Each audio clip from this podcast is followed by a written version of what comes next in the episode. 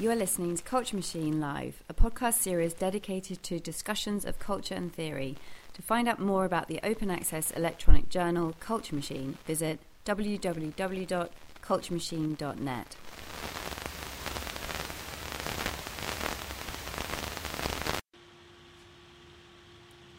I'm speaking today with Ted Striphas, Associate Professor of Media and Cultural Studies at Indiana University. His research focuses on media history, theory and criticism, cultural studies, media industries and institutions, and the philosophy of communication and culture.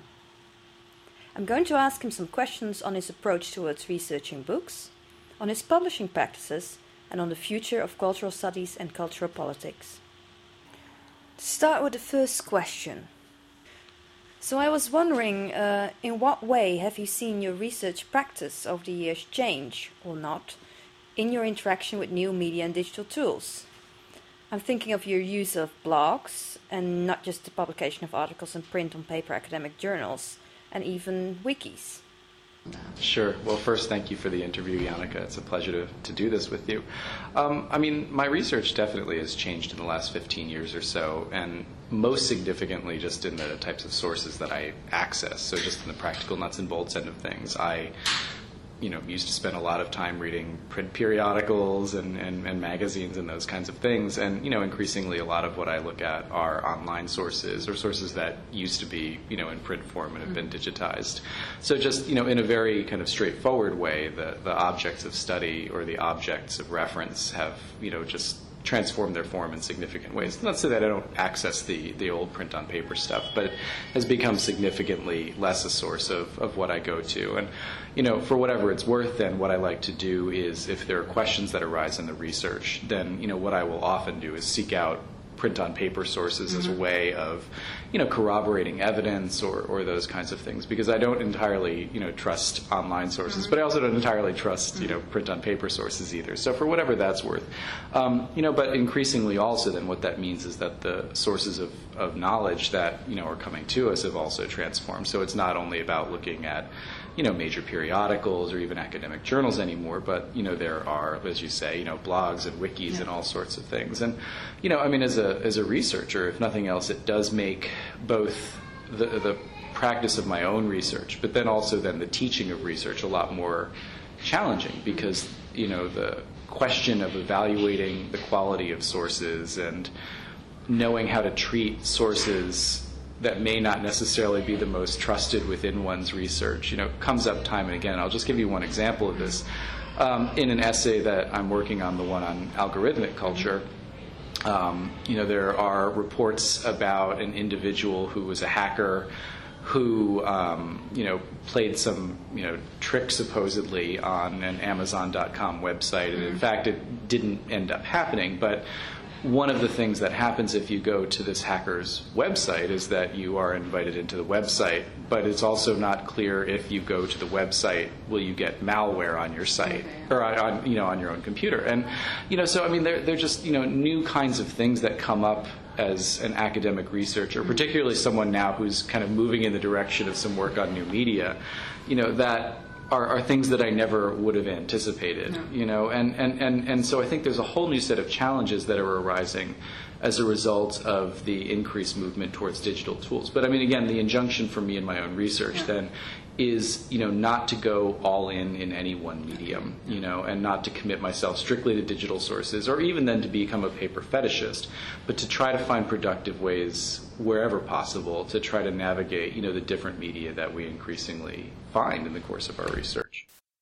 So in what way do you then think that your own development in this respect is, is is exemplary for changing research practices within the humanities or within cultural studies as a whole yeah, no, I mean, I, I like to play, I guess, is mm-hmm. mainly the big thing at this point. And, you know, I've published most of my work in traditional venues, but as, as you know, and maybe some of your listeners know, you know, I have also tried to do things like, you know, become a fairly regular blogger, although unfortunately my blogging has followed, fallen off, but that's just because I have a small child who takes a lot of my time now.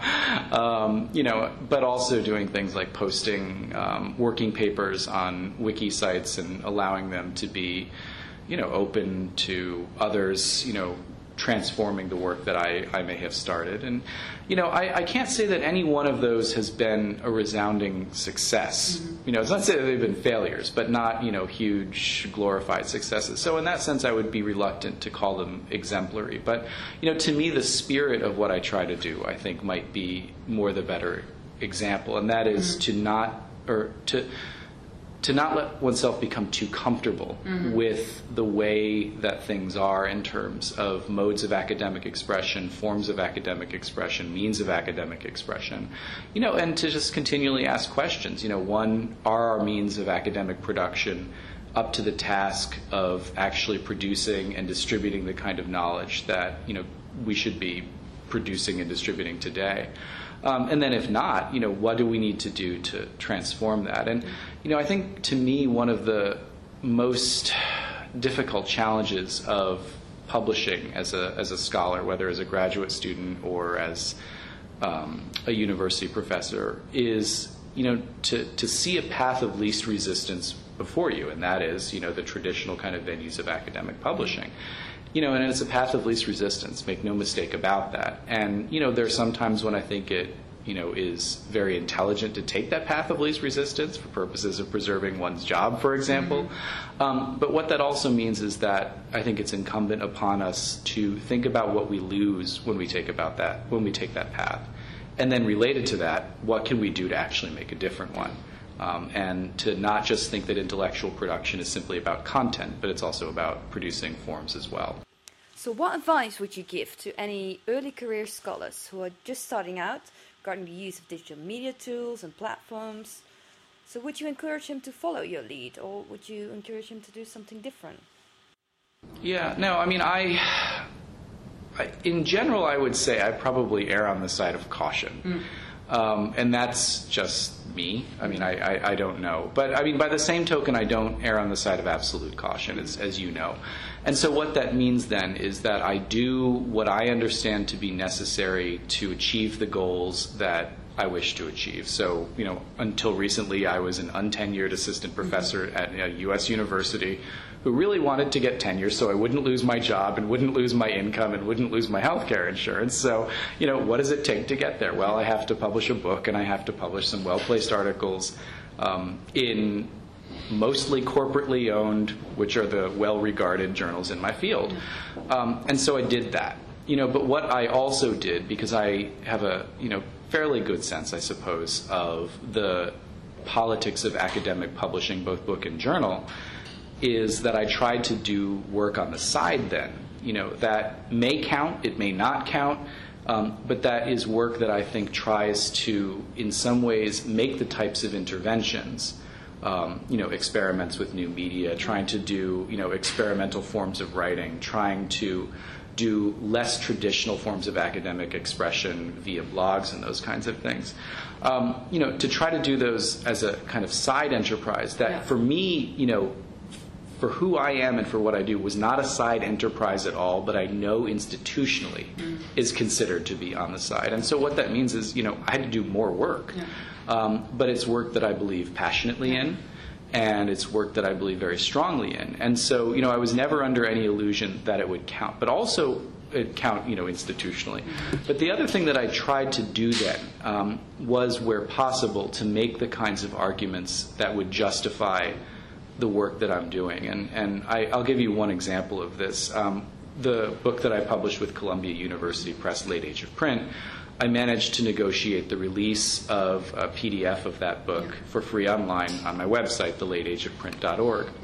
Um, when it came time for me to apply for tenure, I had to decide whether or not I wanted to mention that in the statement that I had to put forth for tenure institutionally you know, and I was advised by some not to do that. And ultimately, I did decide to do that and use that as an occasion to justify, um, you know, not only why I did it, but why it was important, both um, in terms of my own kinds of commitments as a scholar, but also then as a scholar of book history. Yeah why that was important for me to do as well, relative to the larger kinds of things that I know about the book industry and, and its operations and intellectual property and so forth. So, you know, I, I, I don't know ex- exactly if that's advice per se, um, except that it is, you know, do what you need to do to achieve your goals and then work really hard to do the things that you believe passionately in and then figure out ways to bring those two together because they can be brought together, especially if you have the kind of institutional credibility and authority that you've built over a series of years to be able to do that. So, one of your aims, as described in one of your working papers, is to perform scholarly communication differently. So, to expand its repertoire, to make room for new practices. And part of your intention to do this is clearly exemplified in your experiments with communicating and publishing your research in other, more alternative ways. So, using blogs and wikis and opening up your work for user comments and for crowd editing. Um, and furthermore, you are also a proponent of new ways of publishing, and your book, The Late Age of Print, is, for instance, freely downloadable in multiple formats from the internet. As you say, we need to actively interact with and change our institutions and practices as part of our cultural politics and as part of our cultural research. So, two aspects of this approach seem to be a bit problematic or challenging to me. So, first of all, how do you combine your interests in this performing scholarly communication differently with the demand to satisfy more conventional institutional requirements that are needed to secure things like employment, promotion, funding, tenure, and so on. What has your strategy been as far as operating within the academic institution is concerned? Secondly, um, as you are well aware of, there are many challenges to trying to change an institution from the inside out. So, in one of your working papers, you write about the failure of the Shakespeare Quarterly Open Peer Review experiment where you state that, and I quote, Beyond the fact that the editors still ultimately determined which essays would be published, the majority of those providing commentary were very established senior scholars, whose presence reportedly silenced some of their junior colleagues. So, trying to change the institution from the inside out might just lead to practices repeating itself. So, to really change our institution, shouldn't we step outside of them and shouldn't we try and set up alternative structures from the ground up? So, think for instance of alternative sites for often online learning and debating, such as networks of schools that was set up by the public school, or the growing groups of alternative, open, or other universities that have been established as a response to the budget cuts in the UK. Or, for instance, file sharing sites such as AAARG. Shouldn't we perhaps radically break down old institutions and replace them with new ones? Is it possible to really create new practices when we are still so much involved in the old ones? Yeah, this I mean this is a very difficult mm. question to be honest with you. And and it's a difficult question because I mean I think it's you know couched within you know the very complex problematics of being an insider or being an outsider mm. and what being an insider may get you and what it may diminish for you, and, and, and vice versa as far as being an outsider goes. And, you know, my, my general feeling is that I'm a pragmatist. Um, and I mean that in the sense that, you know, what allows me to achieve the ends that I would like to achieve um, typically are the ones that I find to be the most beneficial in the long run. Mm-hmm. Um, and so, in that sense, you know, I'm not necessarily someone who is committed, you know, whole cloth to institutions and institutionalization. But by the same token, what that means is that I'm also not someone who's committed to being, you know, an outsider and, you know, getting rid of the institutions or trying to overthrow them or creating these alternative spaces. But, you know, for me, it's always a question of, you know, what's going to work best for the most people. Um, you know, so in, in, that sense, what I would probably want to do is, you know, work in, in both capacities, I suppose. And I guess in some ways, maybe I have, and the people that I try to associate myself with have. I mean, as you well know, like, you know, Gary Hall's work, you work with Gary Hall, and all of the great stuff that he's done with the Open Humanities Press Initiative, and more specifically with Culture Machine. I mean, that's, you know, not something that exists within the institutionalized space of academic journal publishing and it's extraordinary. And it has done amazing things, both in terms of provoking my own thinking about the possibilities of academic journals yeah. and journal publishing. And, you know, I wouldn't be surprised if it has also caught the attention of people like Taylor and Francis and Sage and those kinds of yeah. things. So, you know, to me, what is also intriguing then is the kinds of, you know, dialogues that emerge both explicitly and implicitly between, you know, formalized established institutions, whether they're corporations or universities, and then you know entities that may form outside them. I mean, it's it is always interesting to ask oneself too. You know, what is an institution? You know, I mean, I, I would argue probably that something like Culture Machine, which has been around now for you know 12 or 13 mm-hmm. years, you know, I mean, that's a pretty well established institutionalized thing, you know. Um, you know, so to what extent one can call that, you know, an outsider institution, I, I don't know, or an alternative. It's certainly an alternative space because it is not the you know mainstream of, of academic publishing, whether in cultural studies or otherwise. Yeah, yeah. But you know, it certainly has a very strong identity and presence, and so. Yeah, I mean, I guess I, I wouldn't necessarily come down on one side, but I will say, you know, just as a, as a kind of addendum to this, that at the end of the day, you know, I am probably more a reformist than a radical, um, and and perhaps that's to admit to too much. But you know, I, you know, I believe in the mission of of universities, you know, and and and that they don't necessarily have to be taken over or torn down or whatever, but they do need to be transformed in significant ways. Just as I believe academic publishing in its more traditional vein, you know, there's some things that are actually quite good about it, but nevertheless, there are certain aspects that need to be transformed. And so, you know, to improve our already existing institutions to make them better, it may not make them perfect, you know, but to also work with them to help them to do better rather than to give up on them from the beginning, yeah. you know, I think is also something that is, is worth our work most of the time. Not all of the time, but most of the time.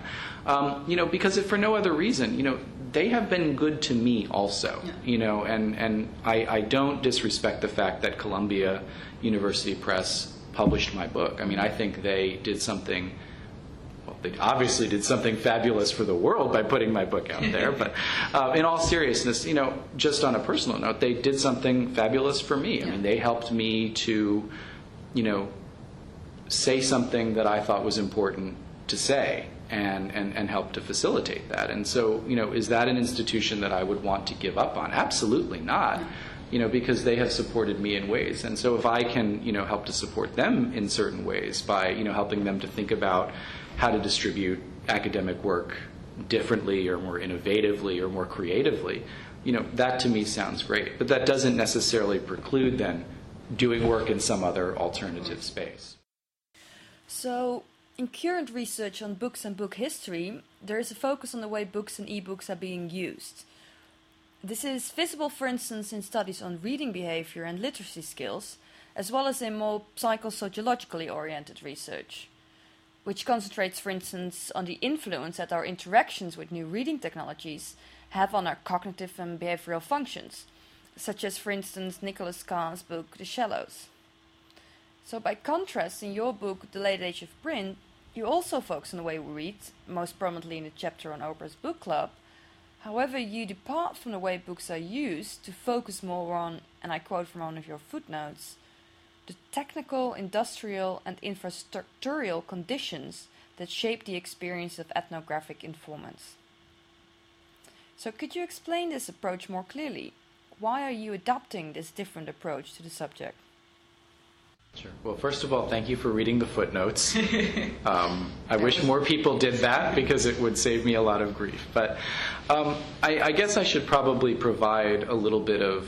It's not so much backstory; it's just framing to the nature of the intervention of mm-hmm. the late age of print, and it is a very particular book, I think, in certain ways. And, and I say that because it is, you know, ostensibly about book culture in 20th century early 21st century in some ways, yeah. mostly America.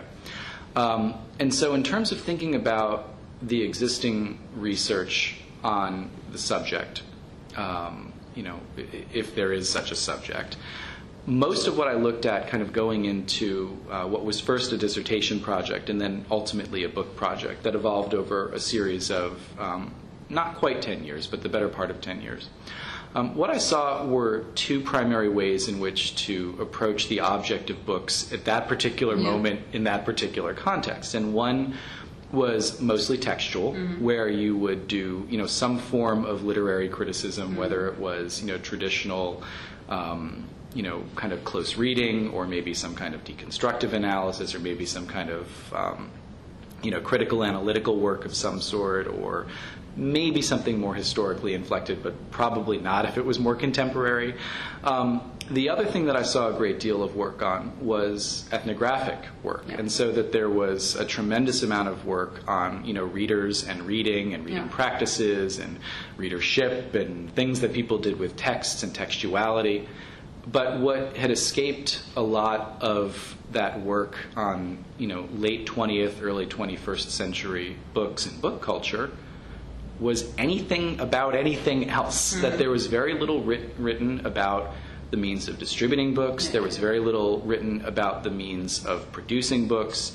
Um, the nature of books as a textual object, which is very interesting from a book historical standpoint, because if you know anything about book history, the kinds of questions that preoccupy historians of the book, and usually historians of the book leave off right at the end of the 19th century. Mm-hmm you know, they're concerned with, you know, not only reading practices and also with questions of, of textuality, but, you know, they're interested in the development of typefaces. They're interested in how, you know, back in, you know, 16th century France, you were able to ship a book from point A to point B. They're interested in the fact that, you know, back in the old days, in the early days of the printing press, you know, books would get printed and then bound together so that you have multiple books in one volume. You know, so that you can take nothing for granted. Yeah in, you know, in, in the historical study of books. And so what I saw kind of emerging in, you know, what might fall under the rubric of book history mm-hmm. in the late 20th, early 21st century, if you can still call it book history, mm-hmm. I'd call it book history, but others might not, you know, is in some ways a kind of forgetting of the subtlety of the questions that needed to be asked about books as a medium. Mm-hmm. And I think part of that arose because of the eclipsing of books in some ways, or at least the perceived eclipsing of books by things like television, increasingly the internet, you know, some people would say cinema, radio, I mean, any number of media that became sort of prominent within the 20th century. And so I think what sort of happened within at least fields like media studies and to some extent literary studies is that there was a kind of forgetting of the complexity of the object of books because they seemed like quaint, you know, 16th century, 15th mm-hmm. century, you know, pre-modern media. Um, and so in the late age of print, I think what I wanted to do was to try to reopen those questions at this particular moment in this particular place and to sort of say, well, what is a book? Yeah. How does a book get from point A to point B? You know, what are the means by which we are able to interact with books? And you know how is that maybe transforming in ways that we don't even realize? And so you know it wasn't necessarily to say that questions about um, you know readership that might arise within an ethnographic study or questions about textuality and close reading and meaning were unimportant but that i felt like those had been you know so well traversed um, that i didn't have anything meaningful that i could bring for the most part. Yeah at that point. And so I wanted to raise different kinds of questions, trying to draw on what I knew about book history. You know, as, again, as a way of trying to tell a somewhat different story about books in that particular historical yeah. moment. Um, because that's the other thing that we always sort of hear too, and that is, you know, oh well, books are on the decline. You know, books are you know secondary or residual media, and in fact, you know, what emerges, I think, out of the late age of print is the extent to which, on the one hand, you know, books were and continue to be a very significant medium for the transmission and preservation of information um, and for the you know, ritual construction of you know, meaning and culture and all sorts of things. But beyond that, that their history intersects in really weird and interesting ways with that of computer technology, that of, his, uh, that of television, that of radio.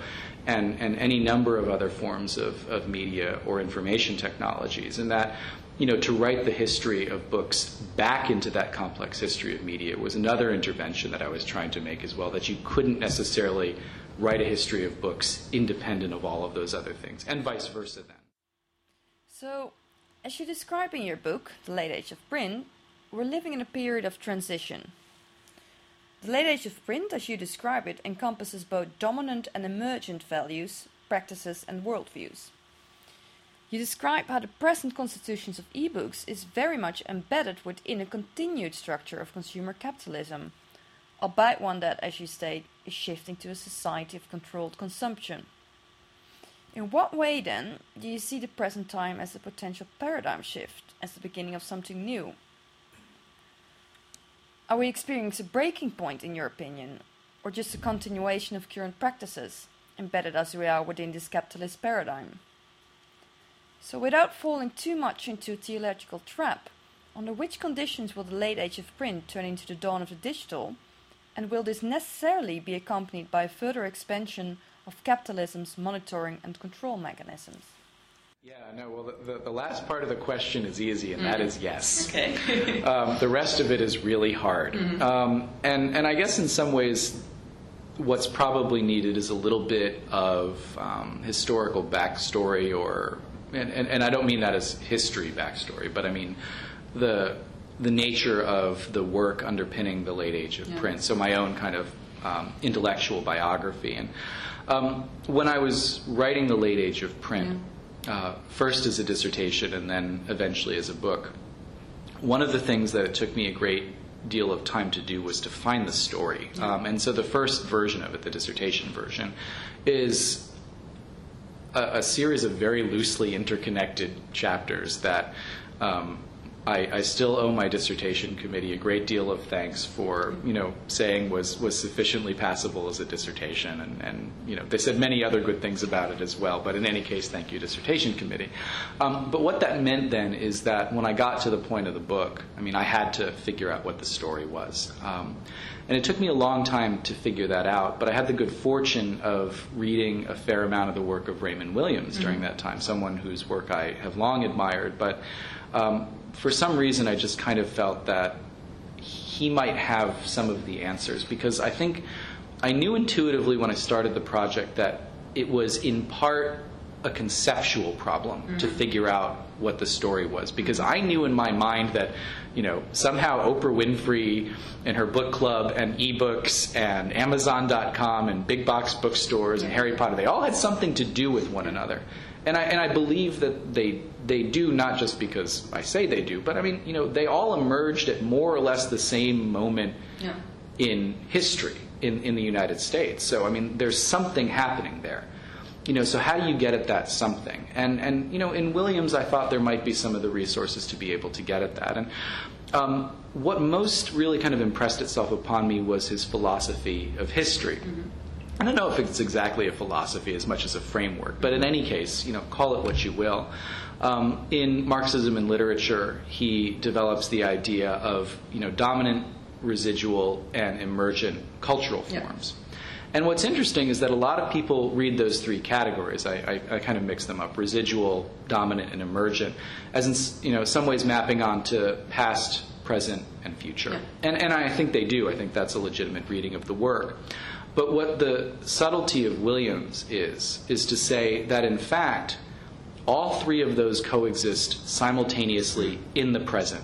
So that when we are in our present moment, mm-hmm. you know, we are essentially living three, at least three overlapping temporalities. That we are living our inheritance from the past, we are living the contemporary moment as it has been constituted, and then we are already kind of experiencing some kinds of forces. Mm-hmm that are transforming the, the, the, ways of, of life and knowing and so forth that we have come to experience as you know dominant or normal or hegemonic or whatever you care to call it.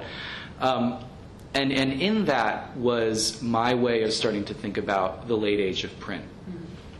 Because what I ultimately was, ultimately was trying to kind of get at, both in that project, and then, you know, I think more specifically with respect to the question that you've asked here, is to begin to think about you know the present as multiply constituted. And so what I like to think about then is that we are constantly living in a period of at minimum permanence and change. And that when we talk about books, usually we kind of hear two things you know, we, hear, we, we either hear about permanence, like, oh, books are great and they're wonderful and, you know, they'll be around forever because they are this, you know, fantastic technology. They deliver information better than anything, honed over 500 years of the history of printing and so on and so forth um, which I think is probably a minority opinion at this point, but nevertheless, you do hear that. And then what you often hear is the kind of change end of things, which is, oh, well, books are on the decline, they're being eclipsed by media that are, you know, digital and flashier and faster and, you know, you know, whatever. Um, and I wanted to say that, in fact, you know, if we want to really understand books at this particular moment, or media, you know, in general, or anything mm-hmm. at this mm-hmm. particular historical moment, we can't go to either one of those poles, but we have to understand, in fact, the way in which they kind of mash up against one another. And that, you know, we live in a moment where books are undeniably transforming. And in fact, you know, since I wrote The Late Age of Print, you know, I finished the manuscript basically in 2008, um, and, and most of it was written in 2007. Um, you know, I mean, so much has changed in the world of books. I mean, we have, you know, Kindle emerging from Amazon.com and becoming a, a pretty central device. Um, you know, iPads and tablet readers and those kinds of things multiplying. I just heard Google has released an e-reading mm-hmm. device, and you know, if, if, nothing else, there's a huge pressure from people who have a tremendous control of yeah, the means of distribution of books now. Um, exercising a certain kind of command of, of the form of the book, which I do think has to be taken seriously. Much as in the late age of print, I did not take it seriously because those developments had not happened. I pretty much said, you know, ebooks are never going to happen really, and, and, I was wrong about that. Um, but in any case, um, what I also, you know, you know, with, all of that under our belts, then I don't believe, you know, that printed books are going to go away at all. But I mean, you know, there's no denying that what gets printed, you know, what gets published is, is going to transform. I mean, if nothing else, I would be shocked if in 15 to 20 years, many academic books, which tend to not sell a lot of copies, you know, will be released, you know, mostly in electronic form. And, you know, that'll be much to the chagrin of me and many of my colleagues who still like paper objects. But in any case, and, and I think we can anticipate other types of changes throughout the book industry as well. So for me, it's always about thinking about the nature of the relationship yeah, between yeah. continuity and change and not going to one extreme end of the spectrum, but to recognize, you know, as much as people want to say, oh, you know, change is inevitable, change is going to happen, sure, right? But, you know, we never throw anything out altogether. I mean, even, you know, something as old fashioned as the telegraph, you know, it doesn't really exist as a medium per se, but it exists in media that we regularly utilize. I mean, every time you transfer money, you know, wire transfer money from one bank to another. I mean, that is premised on the legacy of the telegraph. The internet, in some ways, is, you know, modeled on, you know, the the structure of the telegraph. And so, you know, I mean, things persist even in ways we may not realize. Or get reinvented. Yeah, or get reinvented exactly, or grafted onto, or any number of things. And I think books are no exception to that. Right, it's really clear. Thank you for the interview. Thank you, Janneke. This was great. Thank you. You are listening to Culture Machine Live, a podcast series dedicated to discussions of culture and theory. To find out more about the open access electronic journal Culture Machine, visit www.culturemachine.net.